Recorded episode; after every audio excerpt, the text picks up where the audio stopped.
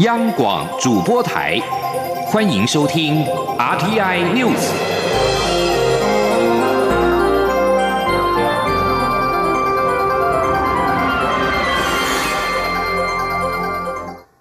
各位好，我是主播王玉伟，欢迎收听这节央广主播台提供给您的 RTI News。今天是二零一九年九月三十号，新闻首先带您关注香港的情势。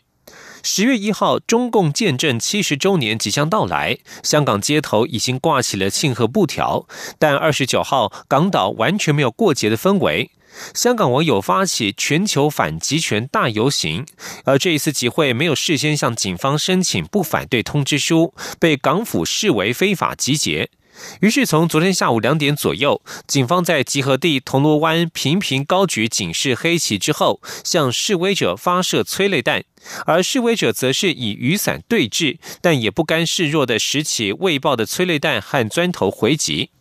整个下午，在香港湾仔地铁站附近，不时传出港警发出的枪响，整条路催泪烟弥漫，示威者在街头纵火燃烧杂物，街头顿时冒起熊熊大火，浓烟冲天。示威者表示，燃烧是为了设置路障，而不是为了伤害他人，是为了让游行者在面对强势警力时有足够的时间撤离。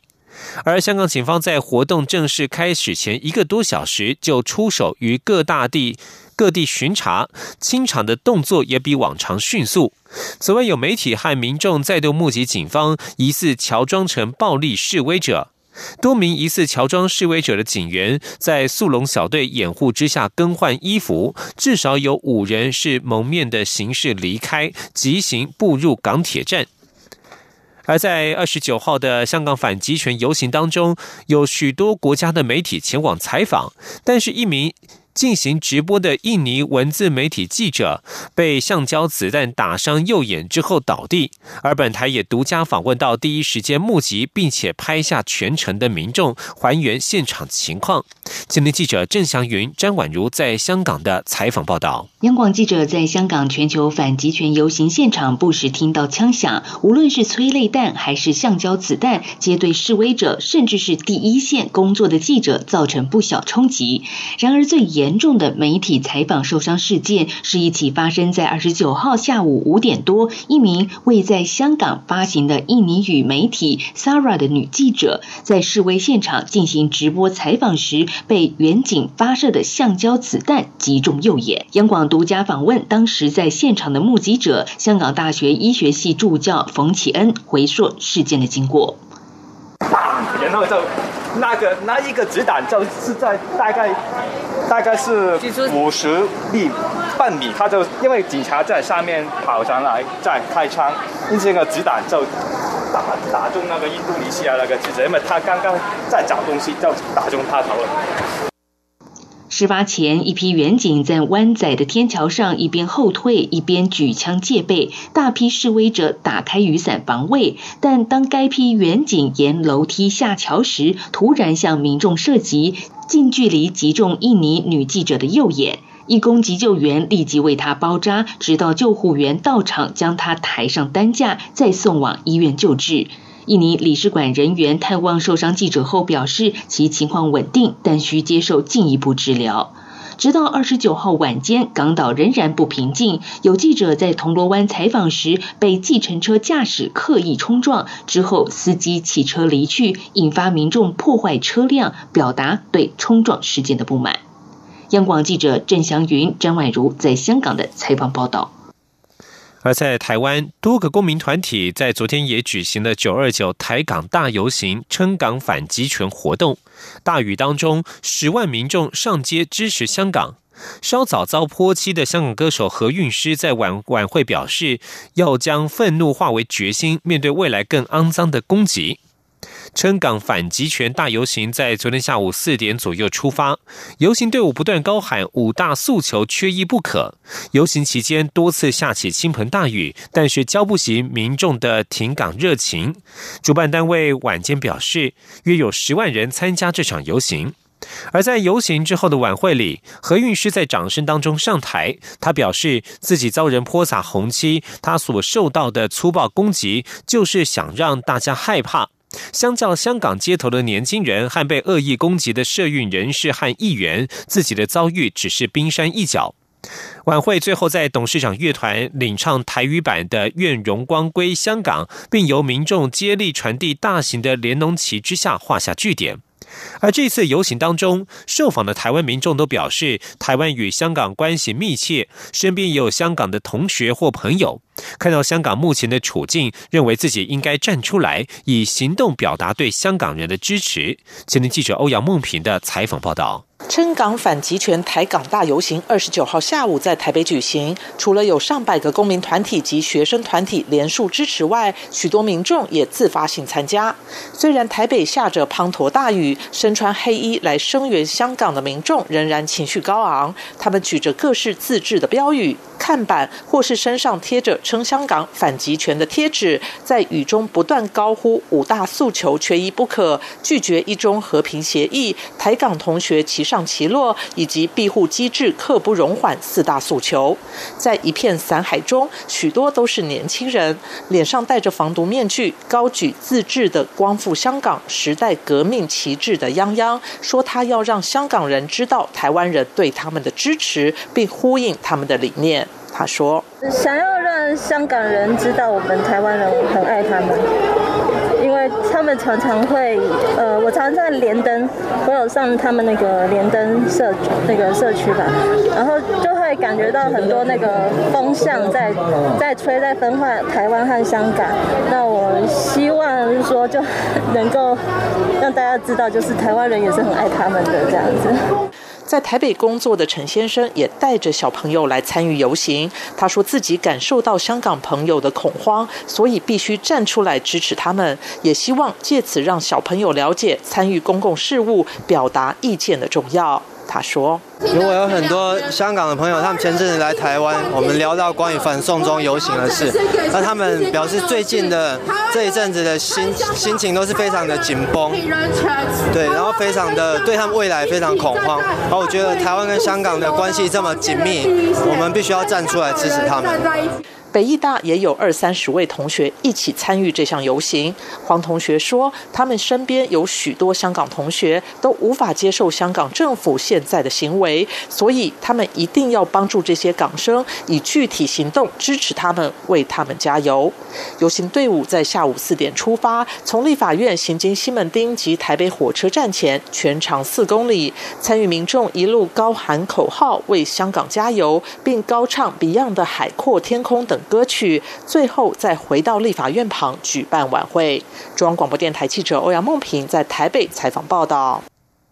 而对于香港歌手何韵诗来台参加九二九反击权台港大游行，在受访时遭人泼洒红漆，蔡英文总统二十九号下午受访时表示，一定会严办，千万不要挑战台湾的民主法治。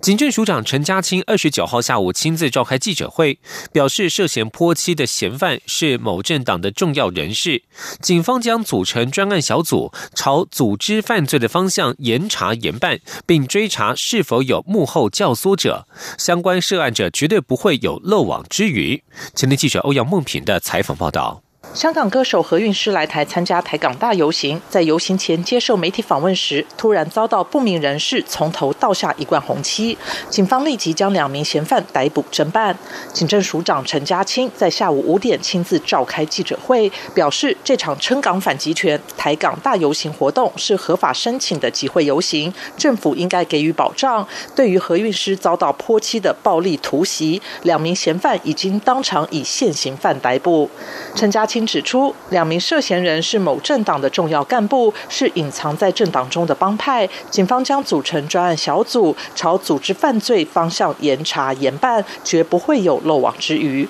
他说：“两位涉嫌人都是某政党的重要干部，这次的暴力行为是如何策划的？还有哪些人在参与？”甚至是否有幕后的交手者？我已经请本署的刑事警察局，还有台北市警察局共同组成专案小组，立即展开调查，朝组织犯罪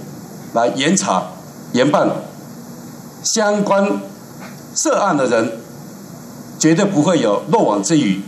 陈家清表示，内政部长徐国勇已经指示加强侦办。另外，同时段在其他多个县市也有相关活动在进行。警政署也要求各县市加强安全，绝不容许有任何暴力事件干扰或破坏合法的集会游行，并严惩暴力。稍早，内政部长徐国勇也在脸书贴文表示，台湾是民主法治的国家，所有人都有表达意见的自由，也不容许任何人以暴力妨害他人表达意见，这是妨害他人行使正当权利，是妨害自由犯行。警方已经当场将两名犯嫌带到忠孝西路派出所，全案将依法以组织犯罪、妨害自由及公然侮辱等罪嫌侦办。徐国勇并强调，对于暴力行为，不但要严厉谴责，也绝不容忍，一定会将其绳之以法。中央广播电台记者欧阳梦平在台北采访报道。而接下来这一场活动呢，也是呃展现了台湾人的精神。中华之棒中信兄弟精神领袖彭正明二十九号晚间。举行了隐退仪式，宣告结束十九年的职棒生涯。彭正明发表隐退宣言时，没有华丽的辞藻，却句句恳切，而且几度泣不成声，感谢家人与球团的支持，更感谢球迷对他的认同与肯定。最后，他仍然不忘呼吁大家一起为台湾棒球加油。前听央广记者江昭伦的采访报道。尽管再不舍，但这一刻终于到来。恰恰彭正敏最终隐退赛二十九号在台中洲际棒球场举行，现场涌入两万两百二十三名球迷进场，写下中职三十年来的单场观众人数新高纪录。不过很可惜，这场球赛最终中信兄弟以一比二败给富邦悍将。彭正敏也在九局下半敲出三垒滚地球出局，结束十九年职棒生涯，没能提前享受到下半球季封王的滋味。比赛结束后，中信兄弟随即为彭正敏举行隐退仪式。球团特别选了周杰伦与阿信合唱的新歌《说好不哭》，以及五月天的《突然好想你》等歌曲。大荧幕上则播放着彭正敏十九年职棒生涯点点滴滴的精彩画面，现场充满离别不舍的气氛，许多球迷泪流满面。彭正敏则是搭乘汽车绕场，向所有球迷挥手致意。看到如此盛大的隐退场面。彭正敏刚开始还笑说，感觉很像在选举，但随后发表隐退宣言时，他却几度泣不成声。除了感谢中华之棒、中信兄弟老板顾忠亮与家人无悔的支持，更感谢球迷愿意相信他、支持他。彭正敏说：“也非常感谢球迷们对职棒的所有球员不离不弃、认同与肯定我们的表现，一直持续的给我们关注。”鼓励我们，和我们一起走过酸甜苦辣的日子，也谢谢你们，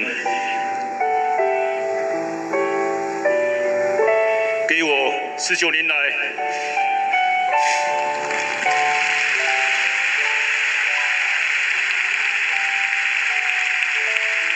参加明星赛连续数年而期望的荣耀。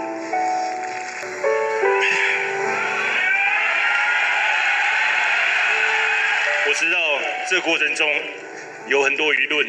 但感谢你们相信我、支持我，谢谢你们。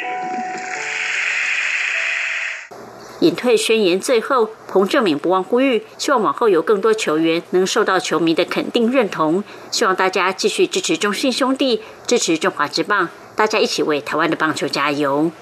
看到如此满场观众热情参与隐退赛，表达对恰恰离开的不舍。中信兄弟老板郭仲亮也深受感动，在隐退仪式上，舞动球迷高喊“再打一年好不好”，甚至允诺愿意明年再帮他办一次隐退仪式。不过彭正敏并未点头，只笑说：“关于这个，下周跟老板再慢慢谈。”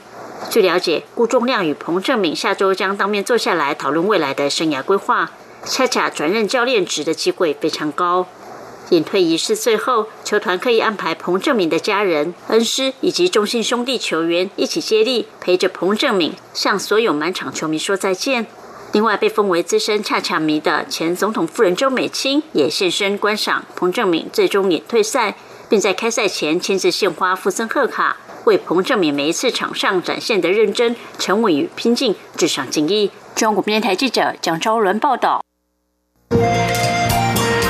是阳光，翅膀打开了世界之窗；是阳光，翅膀环绕着地球飞翔。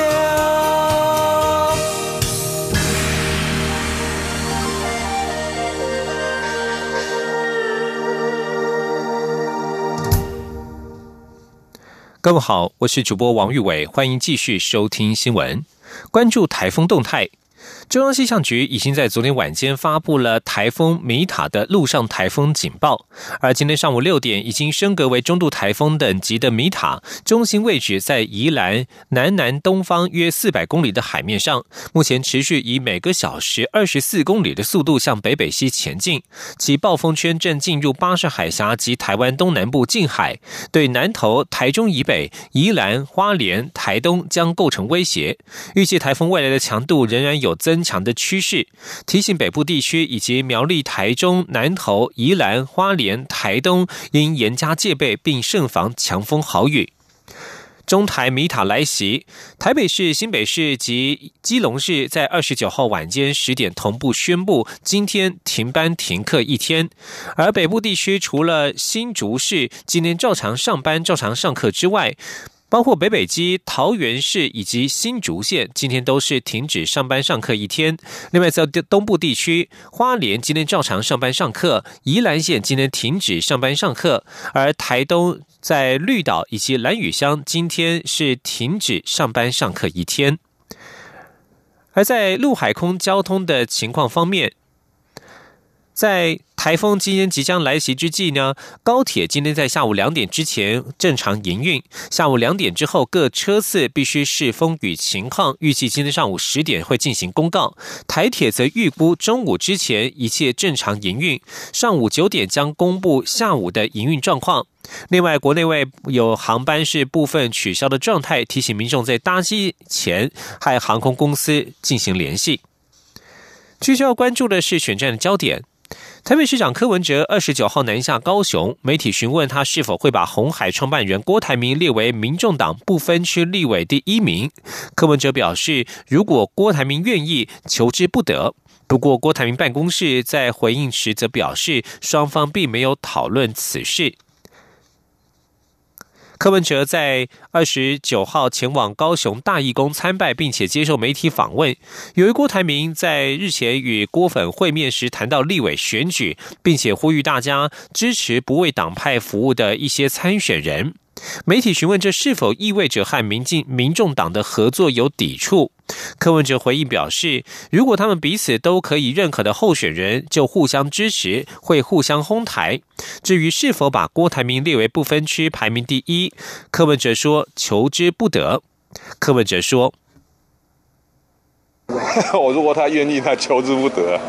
不啊是这样的，如果如果郭董愿意，但我们的部分区，不过不过老实讲，我要先查一下，就是说。”我们不会去勉强人家一定要入党干嘛？我是不晓得那个说部分区一定要党籍，还是不用？这个这个我只有做昨天要查，我都还不晓得，应该问一下幕僚。不过，根据选罢法规定，政党登记的全国不分区立委选举候选人应该为该政党的党员。而郭台铭办公室在随后也回应表示，这纯属记者随机提问下的回答，并非双方讨论之后的结果。至于未来是否有郭家军会加入柯文哲的民众党并担任不分区立委，还需要从长计议。而在国民党方面，前总统马英九二十九号表示，马英九一定会支持国民党提名的总统参选人，也会全力辅选。外传马英九将不再帮国民党总统参选人韩国瑜站台的相关报道，是媒体片面解读。马英九二十九号参加在瑞芳举办的第三届国际福伦慈善公益路跑活动。对于媒体询问是否还会帮韩国瑜站台，马英九说没有问题。而面对媒体的进一步询问外面是否传言不实，马英九则是笑而不答，快步离去。在民进党方面，外界关切蔡赖佩是否能够成局。总统府秘书长陈菊二十九号面对媒体询问是否会促成蔡赖佩时，他表示认为这是他认为这是他的责任。陈菊表示，蔡赖配是台湾社会大家普遍期待的民进党团结，因为团结是迈向胜利最重要的基础。自己作为长期在台湾民主运动超过四十多年，都期待台湾要团结，因为团结最有力量。希望未来为了台湾的整体安全大局，大家都应该抛弃不必要的成见，共同促进合作。陈菊表示：“我认为这也是我的责任。”而对于蔡总统是否与行政院前院长赖清德见过面，陈菊表示，蔡总统与赖清德沟通上没有问题。至于两人何时见面，未来是否朝着大家期待的方向，蔡总统在适当时候一定会向社会说明。而现在选战的局势方面，距离总统大选剩下不到四个月。依据目前的态势，明年总统大选基本上将回归蓝绿对决格局。台湾智库国际事务部主任董思琪受访表示，在原本的政党政治格局里，对中国的态度是蓝绿最被拿来凸显的政治立场。因此，要不要靠近中国，将会在这一场选举当中，越到后面阶段时，成为蓝绿不可避免都要碰触的问题。前天记者王兆坤的专题采访报道。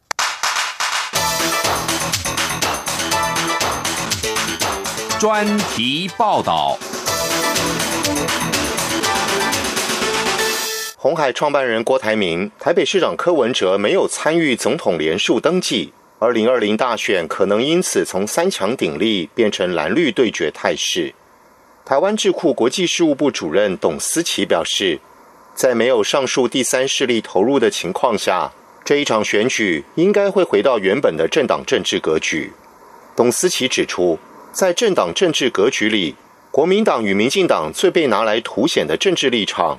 就是对于中国的态度。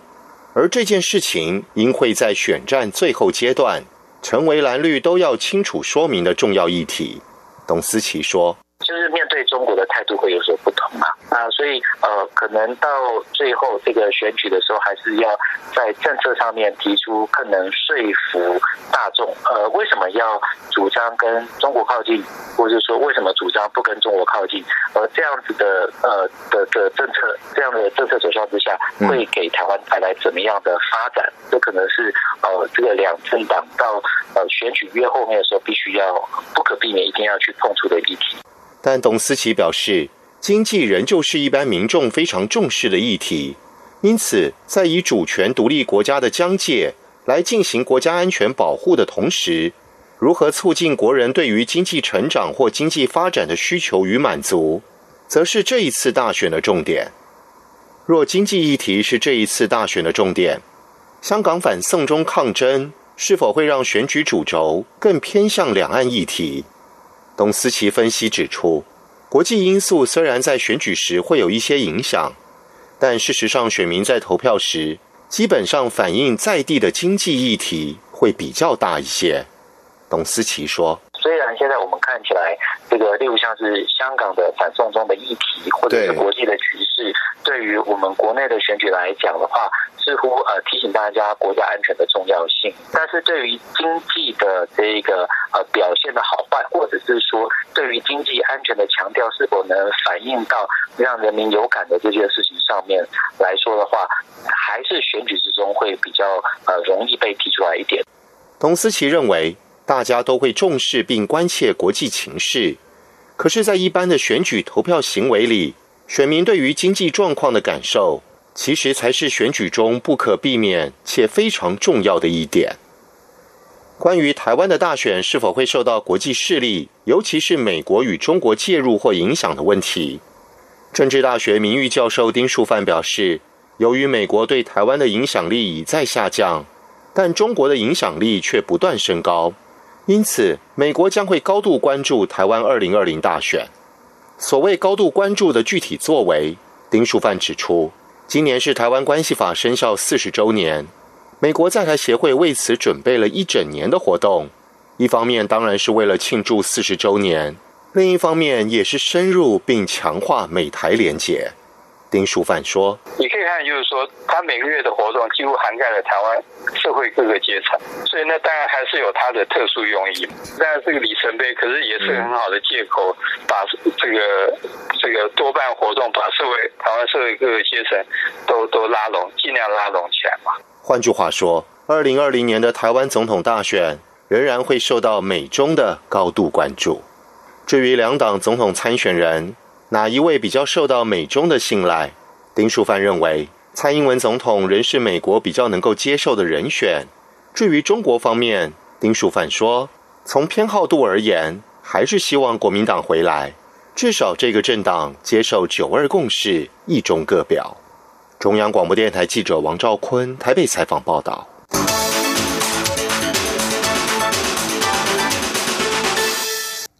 继续关心的是东南亚移工在台湾生活的不同面向。第六届移民工文学奖颁奖典礼二十九号在嘉义县阿里山国家森林游乐区举行，首奖颁给来自越南的新著名陈世贵。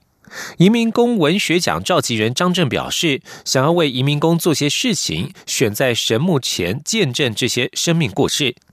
林务局长林华庆表示，近年来东南亚裔族群涉入森林盗发案件人数逐年增加，发现部分的涉案人士不知道在台在台湾砍伐国有林木是违法的行为，也透过合作向移民工宣导不要受到利益而盗发林木，以及爱护台湾森林的观念。张震指出，一直想要办一个不一样的奖，呈现移民工在台湾或其他异乡社会的不同面貌，让更多人知道他们在书写方面的厉害。张震表示，想要替台湾及移民工做些什么事情，而办这个文学奖相当辛苦，值得在神木下见证他们完成了这件事。今年的移民工文学奖投稿作品共计六百八十篇，是移民工文学奖办理六年来最高纪录。选出九个奖项八名得主，并且有来自澳门、日本的得主远道而来，还有在绿岛监狱服刑的移工受刑人获奖，但是因为借护考量不克出席。现场也展出手稿，并且在典礼当中播放专访的影片。继续关心国际一间的意外消息。美国地质调查所 USGS 表示，智利中部外海二十九号发生了瑞士规模六点八的强震，但造成人员伤亡和灾损的可能性较低。这起地震的震央位在智利中部沿海城镇康斯提图松西南西方六十六公里的外海。美方已经将地震规模由稍早的七点二下修到六点八。而至于智利的国家地震中心则表示，地震规模是六点六。虽然发生强震，但是根据智利的国家紧急办公室表示，没有人员伤亡，基本服务受到影响，或者是基础建设的消息暂时没有接获通报。另外，在沙地阿拉伯，国营电视台则是报道了沙国西部城市吉达一处新建的高速铁路车站，在二十九号发生大火，窜出大量浓烟，造成五人受伤。据了解，失火的是哈拉曼高铁车站，这条来往麦加与麦地那的两处伊斯兰圣城的高铁，去年才刚通车。可根据媒体报道，有五人因为大火受到轻伤，送医治疗。麦加省政府在推特上传的影片显示，有大量的浓烟从车站内部窜出。一名法新社记者表示，安全部队关闭了连接麦加和吉达之间的主要道路，并且封锁失火地点。《华尔街日报》二十九号援引知情人士的说法报道，波音七三七 MAX 系列客机飞控系统设计工程师遗漏了用于先前军用加油加油机版本的安全机制，以至于旅船空难。这项缺失将获得更正。根据报道，工程师十多年前为军用空中加油机设计的操控特性增益系统。MCAS 用途包括借由多具感测器接收数据，避免系统失灵而导致飞行员无法控制飞机，或者飞机在不同的情况之下失速。波音公司先前曾经表示，去年十月狮子航空的印印尼空难和今年三月伊索比亚航空坠机事件都与 MCAS 感测器数据错误有关，而这两起飞安事故共夺走了三百四十六条人命。以上新闻由王玉伟编辑播报，这里是中央广播电台台湾之音。